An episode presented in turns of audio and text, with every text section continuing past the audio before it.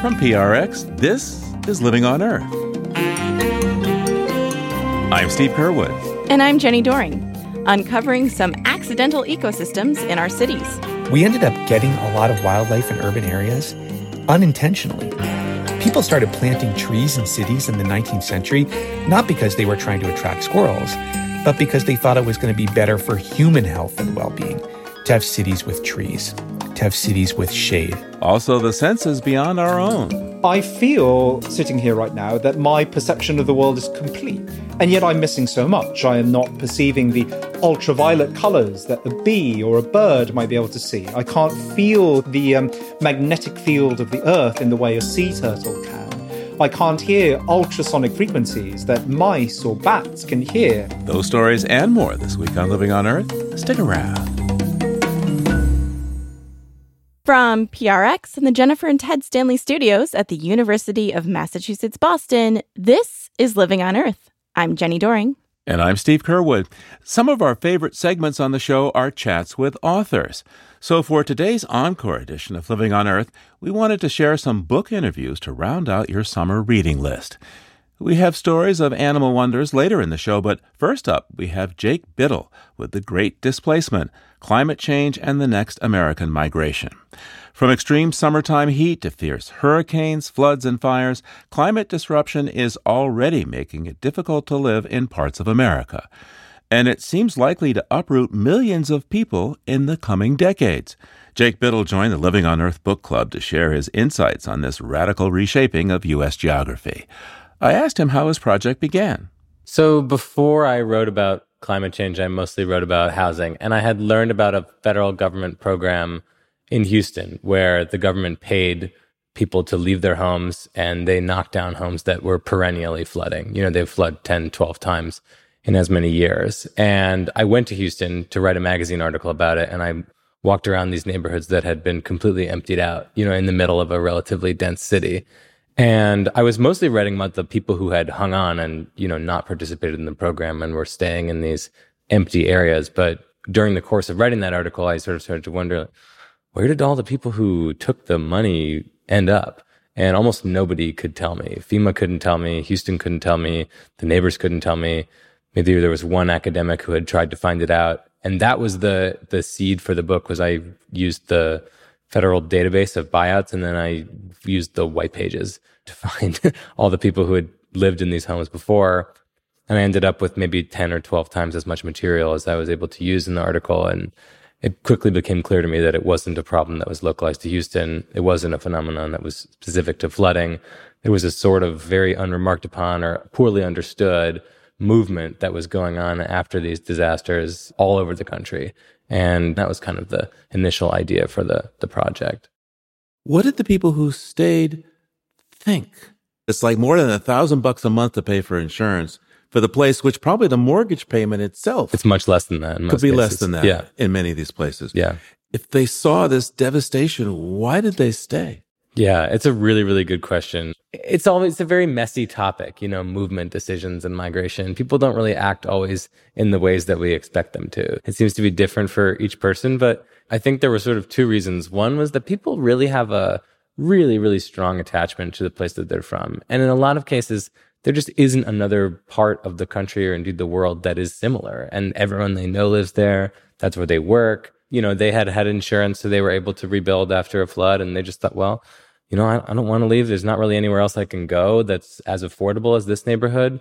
The other side of it, though, is that it's really hard to find somebody to buy your house if you want to sell it. So there's a separate piece where the homes become albatrosses. What you'll see is a lot of people who are stuck. You know, they are basically have no option but to sort of plead at a political level for what in the book, you know, I think I described fairly as a bailout. It's not their fault for living there, but the only solution realistically is for the government, you know, which is doesn't have a stake in it, to pump money in to get people out of their homes. And the government, I think, has to act as a, a backstop in the same way that the, the Federal Reserve does for banks.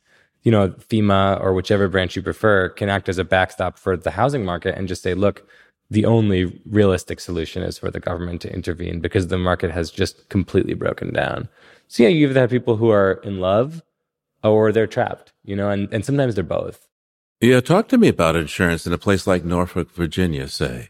Yeah, so most people there uh, for flood insurance, they purchase a policy from a federal government program because most private companies don't offer it because it's not profitable.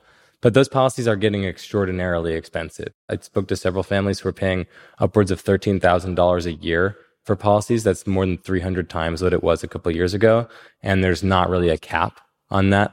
And I think it's interesting because what the policy, what that number is trying to communicate is that, you know, one day the home will be potentially permanently underwater. So its value is essentially nil, and the cost of protecting it is infinity. So that number, of, which is impossible for families to pay, is sort of communicating like the financial system of homeownership can't sustain you living here. But for the people in that position, it just feels like a massive, you know, financial burden, and often leads to them having to to leave. You know, you reveal in your book that the major cause of truly regional migration isn't necessarily that sudden weather event, the flood or the hurricane, the fire, but the gradual increase in temperature. Why is that? I think that it's because of the way that people experience risk, right? I think that, you know, the chances that my town is going to get hit by a hurricane each year, they're always going to be relatively low. It's never going to be one hundred percent, right? And you can always kind of say, okay, well, you know, maybe this flood insurance payment is too high in this home, but what if I move to higher ground, you know, just a couple miles away, right? And get a discount on my premium. But I think the idea that every summer you're going to face lethal temperatures, right? There's health impacts. It's extremely dangerous to raise children in that kind of weather. I think that is what's going to make people make the psychological decision to make an elective movement away from these areas and away from the regions as a whole, right? Because because of the way that we've built our cities and, you know, because of the way we built against rivers and mountains, there's always a place that's more resilient to flooding or fire than, you know, a place ten miles away. But heat is a, you know, it's an atmospheric phenomenon. It's not something you can avoid just by moving a couple miles away. You have to move to a place that's more temperate. And even then, you're not totally out of danger. So I think that that's the kind of thing is, it's not really a financial burden. People won't experience it financially. It's not even necessarily, you know, like something that's going to damage their property. It's just the the feeling of, okay, as long as I live here, I'm going to have to deal with this. That's going to change a lot of people's minds, I think, especially when you look into the health impacts on older people and, and very young people. And what about businesses? I mean, yeah, um, business and industry is going to have to migrate. Right, certainly. I mean, look at, you know, San Francisco, for instance. A lot of tech companies have said, you know, our workers don't want to come to work. They don't want to live here because they're concerned about crime. They're concerned about quality of life. And it turned into a hair-pulling moment for the industry. It's not that hard to imagine all the tech companies, for instance, that are being headquartered in Austin right now, or a lot of them have moved to Miami. It's not that hard to imagine them saying, uh-oh, you know, our workers don't want to live here because it's far too hot. You know, we have to make sure that we move our offices somewhere else so that we can attract talent. You know, it's not happening yet, but it's it's far from implausible. So the subtitle of your book includes migration, the next American migration. Where are people going if they figure out they have to leave? Yeah. If you look at a map and you sort of assess on paper, what are the places with the least vulnerability to hurricanes, storm surge, sea level rise, wildfires, drought, et cetera, you end up with a list of cities, mostly in the upper Midwest, right? Cincinnati is often put forward as a potential place because it could house twice the number of people that it currently does. It has an abundant supply of fresh water. Buffalo, for all its uh, many weather issues, is often said to be like one of the most resilient places to climate change. I think that, you know, the fate of coastal cities like Boston, whether they become moving sites for people, really depends a lot on how much we spend on ensuring that they're resilient to the biggest disasters, right? So there's a version of Boston where there's a, you know, a, a giant, you know, green ring around the waterfront, and it's really, really difficult to imagine a storm big enough to flood the city.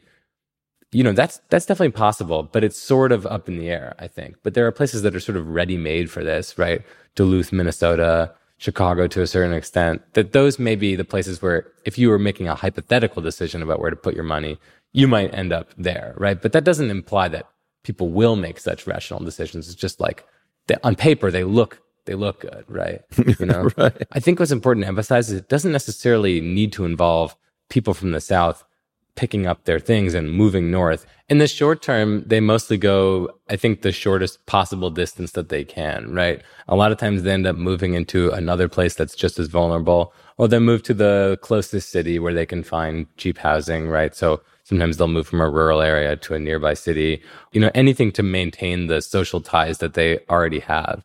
You're not seeing a, you know, a march north or a movement west on the scale of the Dust Bowl, but you are seeing people start to say, okay, well, there's certain areas, you know, often rural areas that are extremely high risk and don't have enough money to keep up with the pace of disaster. And then so the locus of investment and growth will gradually shift to the north, I think. But it can take a while. And I think the rest of the country has to look even worse than it does now. And that may not change for, you know, a few decades, right? Until you start to see some some really devastating and chronic events. That's Jake Bittle, author of The Great Displacement: Climate Change and the Next American Migration.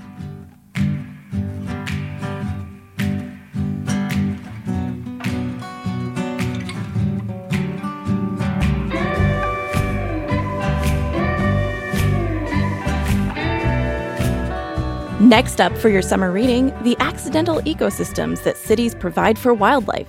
Keep listening to Living on Earth. If you're one of Living on Earth's listener supporters, or if you've been considering a donation to L O E, this message is for you. As a nonprofit news organization, listener support is vital to L O E's weekly effort to bring you up-to-date environmental news and information. Your gift to L O E makes a difference and makes our work possible. So thank you.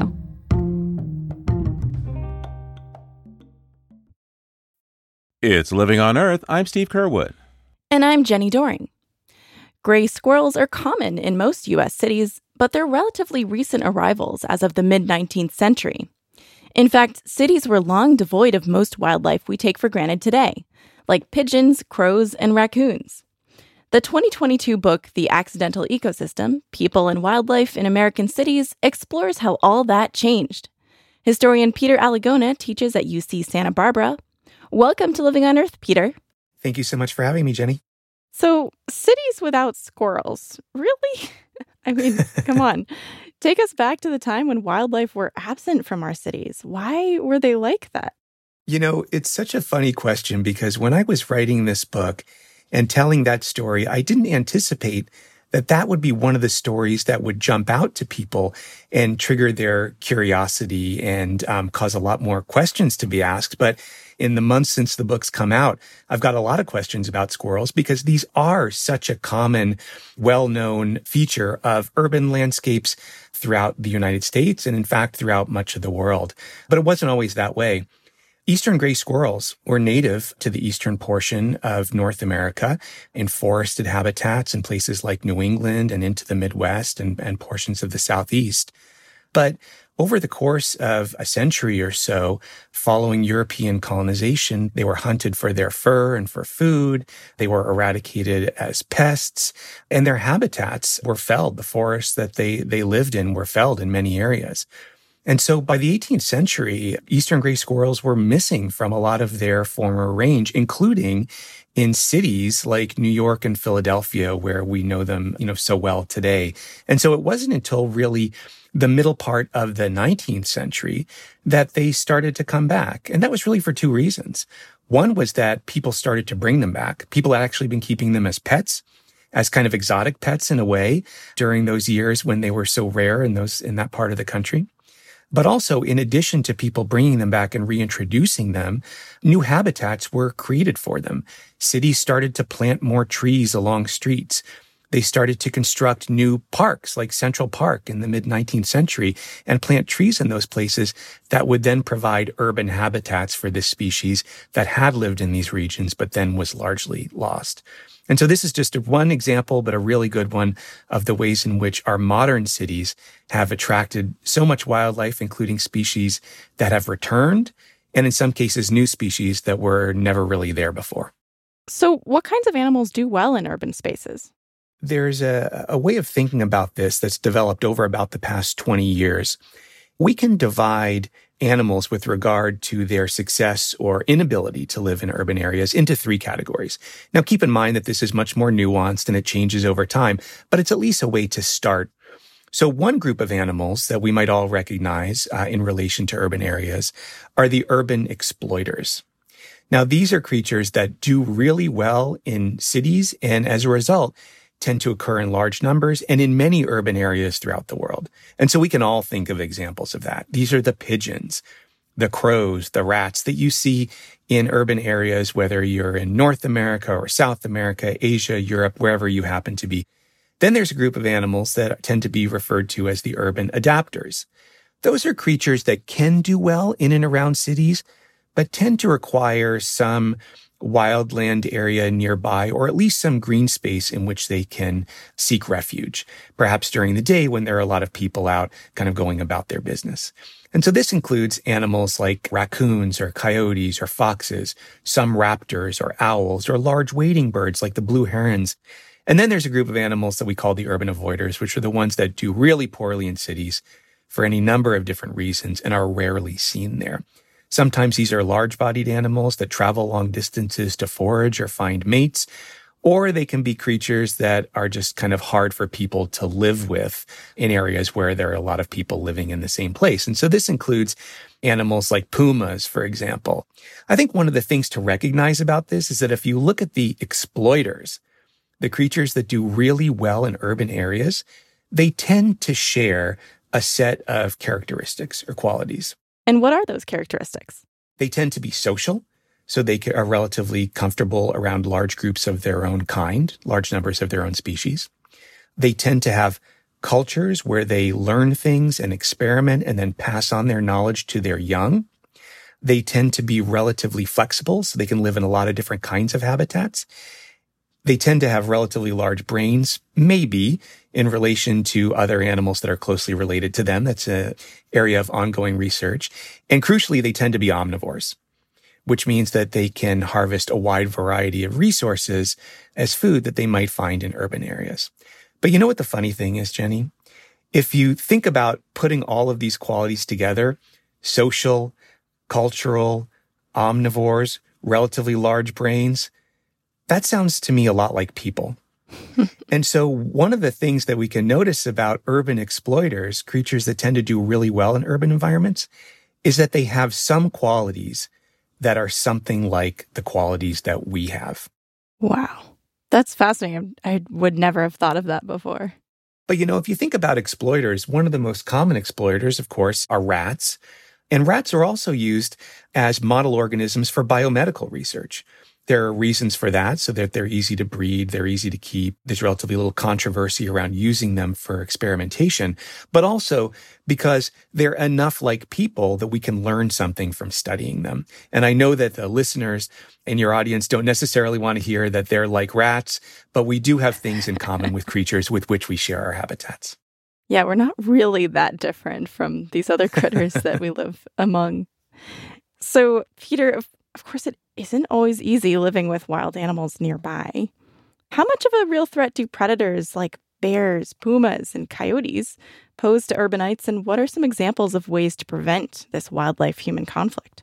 I think that our views of the risks that are out there and the conflicts that occur are very much conditioned by the media. Unfortunately, when we get our information from the media, we get a lot of different kinds of signals, and oftentimes conflicts are what's emphasized over coexistence. So if there's a particular incident that happens with a coyote, for example, or with a fox or a raccoon, we hear about it. We don't hear about all the days and all the times that nothing happens at all, and we go about living together in our communities. And so as a result, the concerns over living with urban predators are often believed to be much greater than they are. In general, these animals are very predictable. They tend to not be aggressive toward people, and they tend to live among us sometimes for a long time without us even really knowing it. You know, there are some other potential issues that, that can arise. Sometimes people get gophers in their garden or, or other sorts of things. And the best thing to do in that case is to oftentimes to not focus quite so much on eradicating the animal, which is oftentimes the approach of, of pest control, but really thinking about the kind of habitat you're creating in and around your apartment, in and around your home, and whether or not the habitat you're creating is drawing in the kinds of animals that you want to live in close contact with. If there are ways to modify the habitat a little bit to discourage some of the creatures you want to see less of and encourage some of the ones you want to see more of, the plants we put outside our homes, the gardens we construct, the ways that we move through our neighborhoods, whether we speed down our streets in our neighborhoods, all of these things are subtly altering the urban habitat in ways that inventive, in some cases ingenious, urban animals are able to take advantage of. The reason I called this book The Accidental Ecosystem is that part of my argument is that we ended up getting a lot of wildlife in urban areas unintentionally, as a result of decisions that people often made decades ago and for other reasons. People started planting trees in cities in the nineteenth century, not because they were trying to attract squirrels, but because they thought it was going to be better for human health and well-being to have cities with trees, to have cities with shade. Which is also true. Which is also true. And so it seems to me that if we want to move forward and think about moving from an accidental ecosystem to a more intentional urban ecosystem, where we're really thinking through the kinds of creatures we want to surround ourselves with, the kinds of habitats we want to create, the kinds of ways that we can foster thriving and coexistence, not just for wildlife, but also for people, then maybe it pays to think about these places as multi-species communities, to think about being more intentional in the ways that we construct urban habitats, thinking forward about the kinds of creatures that are going to be around us as a result of that, and then also thinking about how that relates to human health and well-being. If we do that, how will that help us to craft better cities, better urban areas in the future? Yeah. Speaking of that, how do you envision wildlife in the cities of the future? What might that look like in the U S in one hundred years' time? I don't know what that's going to look like, but here's what I will say. Just this move from this idea that cities are for people, and when wild creatures show up there, it's either something that's bizarre or something that's funny or a spectacle, or it's a problem that needs to be dealt with through pest control, through eradication. Moving from that view to the view that cities are habitats, they're shared habitats, and they're multi-species communities, that alone is a move that then shifts how we think about everything we do in those spaces. So, for example, if we're thinking about transportation and we want to build a transportation system for the future, well, that has to accommodate growing population. It has to accommodate changing needs, the t- changing distribution of people on the landscape. It's definitely going to need to accommodate changing technologies as we move, for example, to driverless cars and things like this. But also, how can it better accommodate wild creatures? We know that roads are the source both of isolating populations of wildlife, animals that can't cross roads to travel to other patches of habitat. We also know that roads are sites where a lot of animals die through roadkill. How can we reduce that? Well, we know, for example, that roadkill does not happen randomly. It tends to happen in particular areas where wildlife, wild creatures are crossing from one patch of habitat to another. And so if we just think about that, then suddenly we can say, well, wait a minute, maybe those are areas where we should increase lighting, where we should reduce speed, where we should provide signs, where we should maybe do law enforcement as well, education, because when people have auto collisions with wild animals, it's a danger to them as well as the creatures. It's also a threat to, to private property. And so focusing on those sorts of questions, I think in a more focused and enduring way over time, I think will enable us to rethink cities in ways that uh, helps people live with creatures, that reduces the risks of living with them, and that enables us to live side by side in cities that will inevitably look very different one hundred years from now than they do today. Yeah. Before you go, Peter, are there any species that you're really happy to have around in your city? Absolutely. Yeah. I, I mean, I'm I'm happy to have every creature that I run into. Every wild creature is a source of fascination to me. But if I had to name one, I would say this. Um, a few years ago, I was living in a home just about a mile and a half from, from where I'm living now. And one year we had a pair of great horned owls that nested in a Canary Island date palm tree, an exotic tree, um, right across the street. They laid three eggs, gave birth to three chicks. Two of them survived and fledged. And over the course of this several month process, we had these two amazing great horned owls living across the street from us, flying around our neighborhood from tree to tree, hooting hmm. in the evenings, hunting. We found lots of parts of animals, rats and, and other animals, maybe creatures that we didn't want to see around as much as, as the owls. Yeah. And so the owls were performing this incredible service for us. We got to see the chicks fledge and fly away. And not only that, but through this process, I got to meet neighbors, community members who I'd never had an opportunity to meet before because we were all out there in the evenings watching these owls and paying attention to them and following them and their chicks. And it was just a wonderful community experience. And so I look back on that as a very formative moment when I realized that, you know, coexistence with wildlife is not just about people and other animals. It's about people and people. And there are cases in which living with wildlife can bring us closer to our human neighbors as well. Peter Alagona is a professor of environmental studies at the University of California, Santa Barbara, and the author of The Accidental Ecosystem: People and Wildlife in American Cities. Thank you so much, Peter. Thank you, Jenny.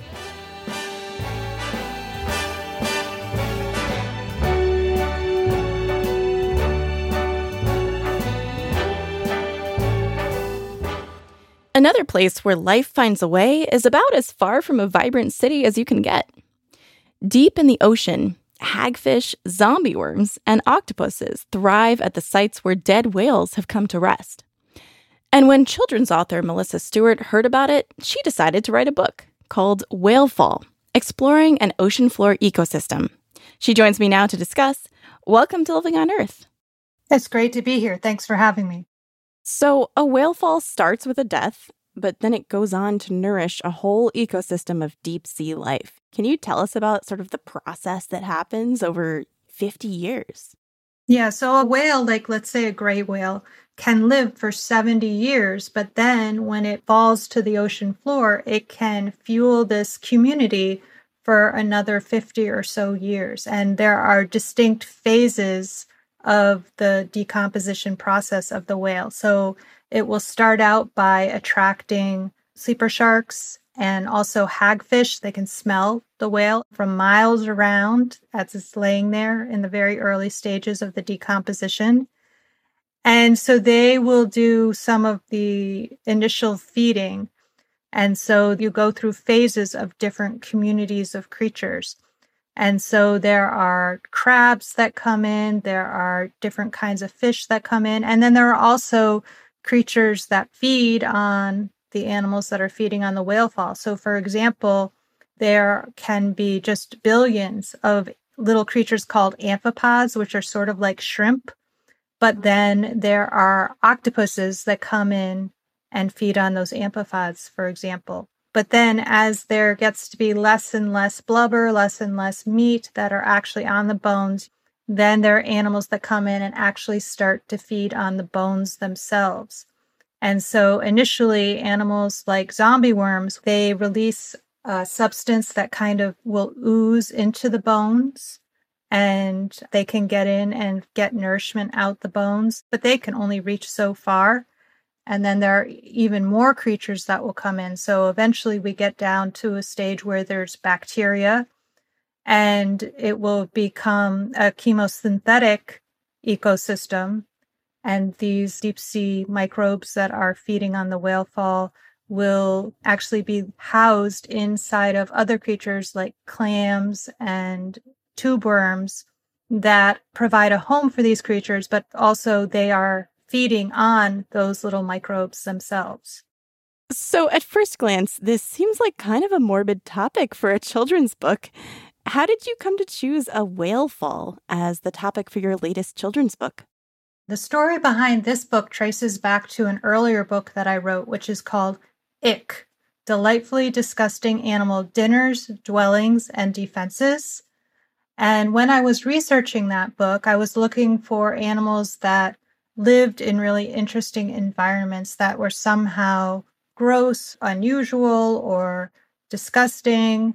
And so I came across zombie worms, which are also known as bone-eating snot flower worms. So right there, you gotta Whoa. have to just fall in love with that name, right? Yeah, for sure. And I was so interested in the way that they live. They have such an unusual lifestyle. And one of the most interesting things about them is that the females are about one or two inches tall. They live on the bones of the whales as they're decaying. But the males are microscopic, and they live inside the female bodies. Wow. I've never even heard of creatures that live like that. Pretty amazing. And so as I was researching that book and gathering all the information, I knew that I could only write about four hundred words on zombie worms. And I had a lot more to say, not only about them, but also about this incredible environment that they live in. That was my access point into Whale Falls and all the different creatures that live there. Thousands of different species can live at a whale fall during its fifty-year life while the whale is decaying. And they have some of the most incredible names that you can imagine, things like rough scale rat tail and blob sculpin. And one of my favorites is sea pigs, which is a little sea cucumber, but it, it looks a lot like a pig. It's bright pink and it has little feet like a pig. They're just, they're delightful little creatures. And I really wanted to write a book that focused on that ecosystem. Well, what inspired you to become a children's author and share stories about the environment with kids? I think it really traces back to my family, to my parents, the way I was raised. When we were young, both my brother and I used to go out exploring and on walks. There was a national forest across the street from our house. So we had a lot of free rein to explore and discover. But when we went on these walks with my dad, he would always be asking us questions to help nurture our curiosity about the natural world and what we were seeing around us. And I can remember one day he took us to an area of the woods that we had never been to before. And he said, "Do you notice anything strange about the trees in this area?" I noticed that all the trees seemed kind of small. And he said, "Great observation. The reason for that is because about twenty-five years ago, there was a fire in this forest. And all the trees burned down. Many of the creatures had to run away and live in other parts of the wood. But over time, things have started to grow back and animals have returned." And that was a really powerful moment to me because I was about eight years old. And it taught me two things. First of all, that the natural world is so powerful that it can rejuvenate itself, that it can endure all kinds of calamities and rebound. But number two, it taught me that if you look around, you can read the history of a natural area through your observations. And that really hooked me. That was what made me want to become a scientist and kind of launched me on a journey to discover as much as I can about the natural world and share it with other people. Melissa Stewart is the author of Whale Fall, as well as over two hundred other science books for children. Melissa, thank you so much for joining us. Thanks for having me.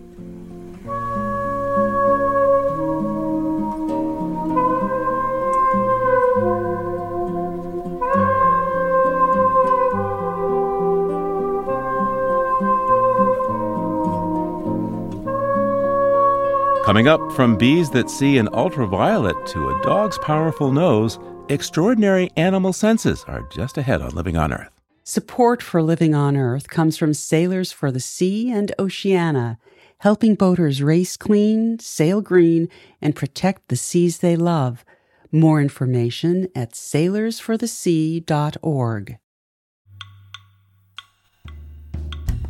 Here at Living on Earth, we work hard each and every week to bring you the most relevant and compelling environmental news. As a nonprofit organization, we count on you to help. Listener support is key to sustaining the environmental news gathering and reporting that you rely on. Please consider doing your part to support Living on Earth. A monthly donation is the very best way to ensure L O E's work continues week after week. To make your pledge of support, go to L O E dot org and click donate. And thank you for helping to keep L O E's nonprofit environmental media going strong.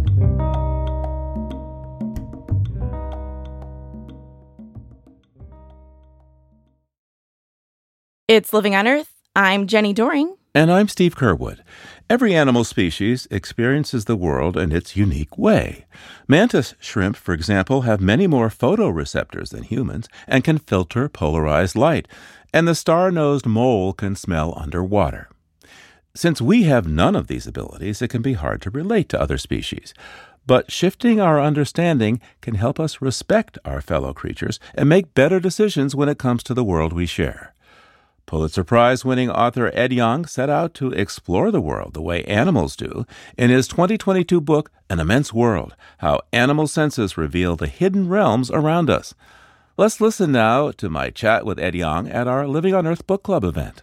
Now, you've been writing about sensory biology for, what, a decade or more, but I think it was, what, twenty eighteen that you decided to do this compendium of what you call Umwelten, this German word. So explain for us, by the way, what's an Umwelt?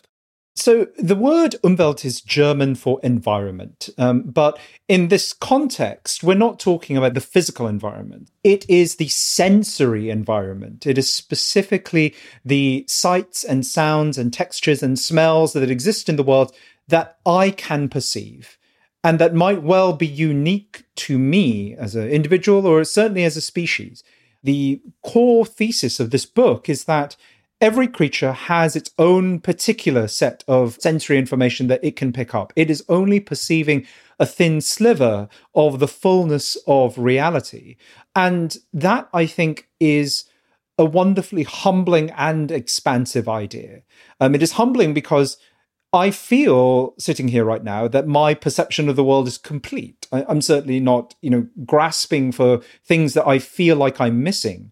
And yet I'm missing so much. I am not perceiving the ultraviolet colors that a bee or a bird might be able to see. I can't feel the um, magnetic field of the earth in the way a sea turtle can.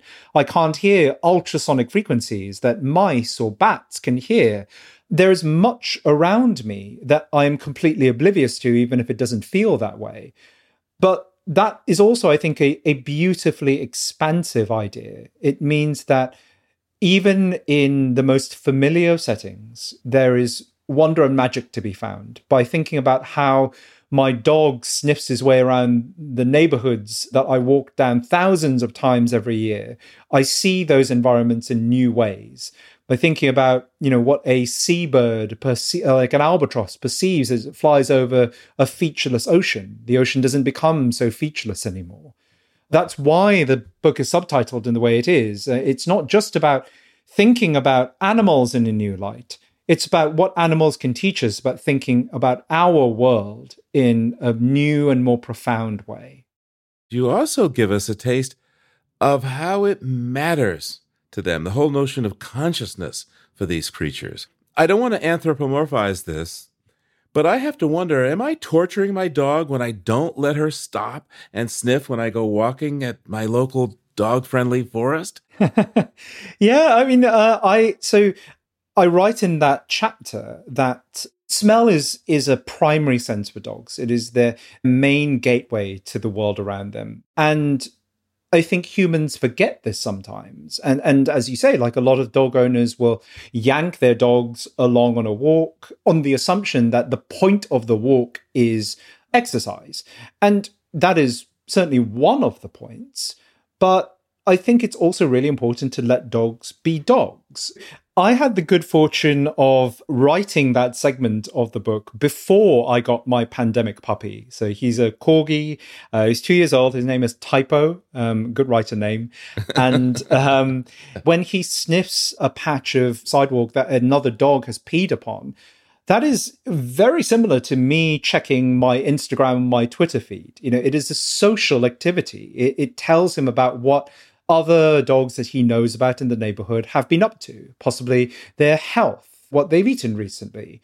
And if I was to deprive him of that, I think I would be severing him from a really important part of his his doghood. You know, it, it would be like if I went on a hike with a friend and every time I tried to look at a beautiful vista or sunset, my friend covered my eyes and, and pulled me along. So this is, I think, one of the, the themes of the book. Like by by not thinking about the Umwelten of other animals, we can do them harm. Like we we can misinterpret their needs, their behaviors, their actions, sometimes in, in detrimental ways. And conversely, by thinking about their senses, you know, we can afford to them a better quality of life, more respect, and, you know, we can feel a, a more profound connection to them. Indeed. So thank you for that. And there's another jewel of understanding in, in your book, which is around the perception of ultraviolet light. Just explain how this perception of U V works and why there's a difference. So color vision works very differently in, in other species. So humans have trichromatic vision. That means we have three kinds of color-sensing cells in our eyes that combine to create the million or so colors that we can see. A dog has just two rather than three, and so their color vision is more limited. Now, there's this common myth that dogs can't see color at all. That is wrong, but their uh, rainbow is really limited to blues and yellows. They don't get the reds, they don't get the violets, they don't really get the greens in the middle. However, a lot of animals, including most birds, many insects, uh, some fish, are tetrachromatic. They have four kinds of color-sensing cells, which means that they have access to an entire dimension of colors that we can't see. That might include ultraviolet, a color at the far end of the rainbow, just be literally beyond violet. That's what ultraviolet means. But it also includes ultraviolet in combination with the other colors that we do see, creating this huge cocktail of hues that we are completely oblivious to. And if you have this kind of vision, then a lot of the world looks very different. So a lot of birds where um, males and females look identical to our eyes, the sexes actually look very different to the birds themselves because they have the ability to see all of these extra colors that we can't. Flowers can look very different. A lot of flowers have vivid ultraviolet markings on them that guide insects to sources of nectar. So a sunflower, if I ask you what color a sunflower is, you probably say yellow. But to a bee, a sunflower has a vivid ultraviolet bullseye at its center. There are many, many examples of this. And I think it tells us that in much of the world, actually, we are getting a very, very specific view of even things that we consider to be brightly and vividly colored. And that is not what other animals might see. Yeah, our construct. And, uh, Hey, somebody that you met while researching this book and was featured in the same chapter as you have uh, on dolphins and bats is Daniel Kish. Mm-hmm. Please take a moment to tell us his story and why it's important that more people should hear this story. So Daniel is blind and has been blind from close to birth. And he gets around using a long cane, uh, as many blind people do. But he also echolocates. So he does the thing that bats and dolphins do. He makes loud, sharp noises. In Daniel's case, with his tongue, he makes these incredibly loud, precise clicks with his tongue. And he perceives the world in the rebounding echoes. And his skill at doing this is really extraordinary. Um, you know, I've gone for walks with Daniel um, in his neighborhood. And sure, he's using the cane, and that helps him a lot. But he also has just a very deep awareness of his surroundings. Like, he'll be able to duck a tree branch lying across his path. He'll be able to tell me, as we're walking along the street, where cars are, like where houses are, where lawn converts to gravel, converts to concrete, back to lawn. He has this incredible awareness of his surroundings because of echoes. And he's not as skilled as a bat. He likes to point out that they've had millions of years of head start in him. But he's very good at this. He developed this ability on his own and is now teaching other people to, to do it. And I think that has a couple of lessons for us. Firstly, the scientific paper in nineteen forty-four that first coined the word echolocation used it in the context of bats and people. So it's been well known for a long time that a lot of blind people can do this. And yet, even today, a lot of researchers who study echolocation aren't aware that human echolocation is a thing. And I think that's in part because of ableism. um, because we underestimate the abilities of people who don't have a typical sensorium. And I think it also shows that even within a species, in this case humans, the umwelt can be very, very different. You know, it's often said um, when writing about the senses that humans are a visual species. And it seems to, you know, disregard the millions of people who get by very well without any sight at all. And the other thing that I think that Daniel's story really tells us that's very important is that when thinking about the senses of another animal or another individual, there's always going to be a gap that we cannot cross.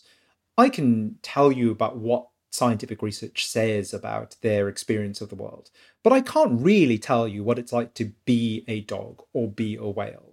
Now, you might think that in the case of Daniel, it would be easy because he's another person, we speak the same language, he has words with which to describe his experience which an elephant or a dog does not have.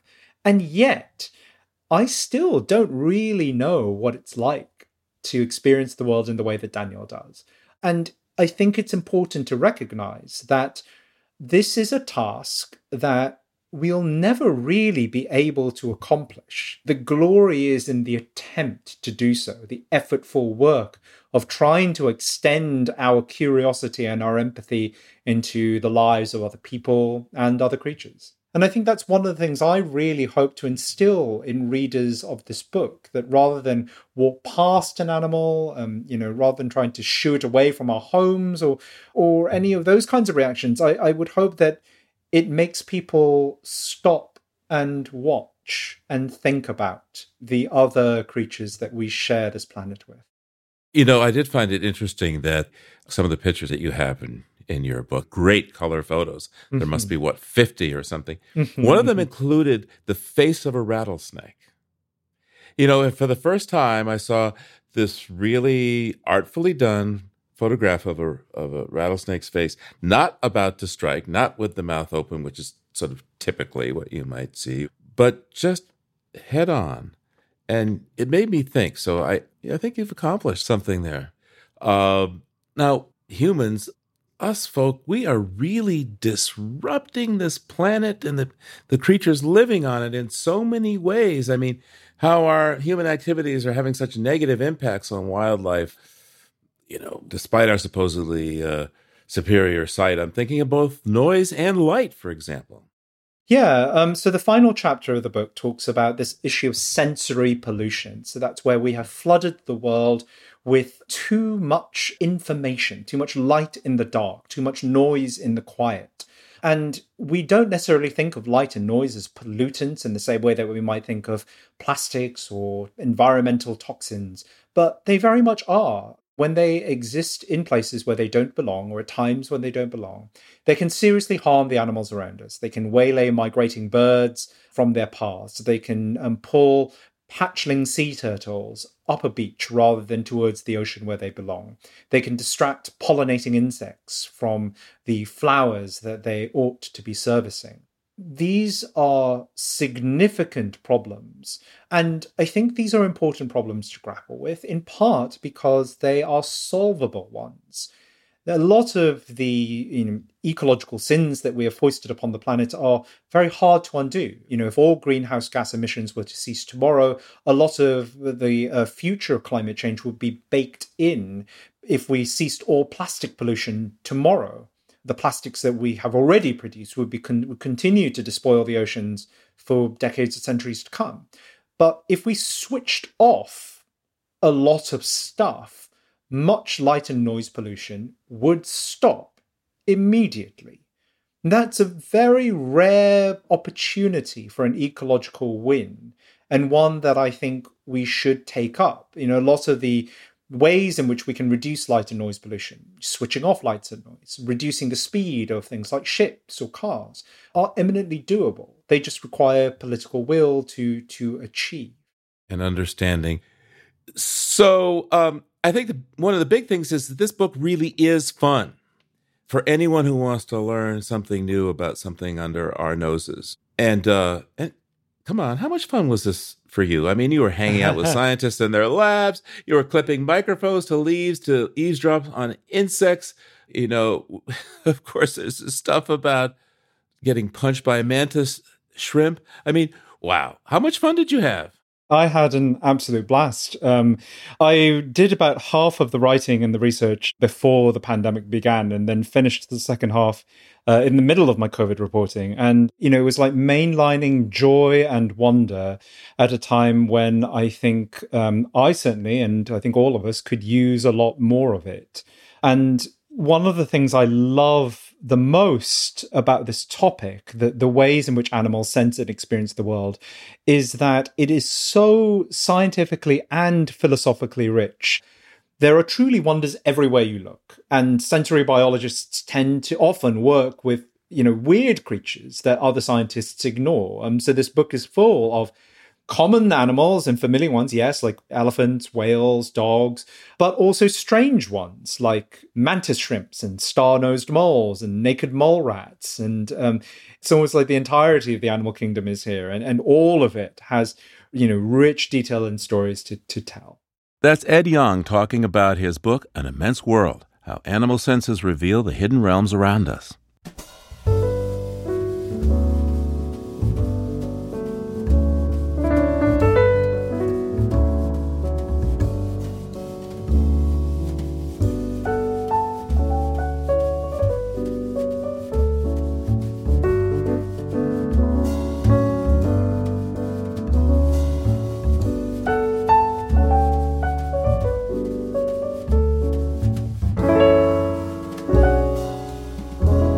Living on Earth is produced by the World Media Foundation. Our crew includes Naomi Ehrenberg, Paloma Beltran, Josh Kroom, Swayam Gagneja, Madison Goldberg, Mark Kausch, Mark Settlender, Don Lyman, Sarah Mahaney, Ainsley O'Neill, Sophia Pandelitis, Claire Shanahan, Jake Rigo, Elle Wilson, and Yolanda Omari. Tom Tiger engineered our show. Allison Lierstein composed our themes. You can hear us anytime at L O E dot org, Apple Podcasts, and Google Podcasts. And like us, please, on our Facebook page, Living on Earth. We tweet from at Living on Earth, and you can find us on Instagram at Living on Earth Radio. And you can also write to us at comments at L O E dot org. I'm Jenny Doring. And I'm Steve Curwood. Thanks for listening. Funding for Living on Earth comes from you, our listeners, and from the University of Massachusetts Boston, in association with its School for the Environment, developing the next generation of environmental leaders, and from the Grantham Foundation for the Protection of the Environment, supporting strategic communications and collaboration in solving the world's most pressing environmental problems. P R X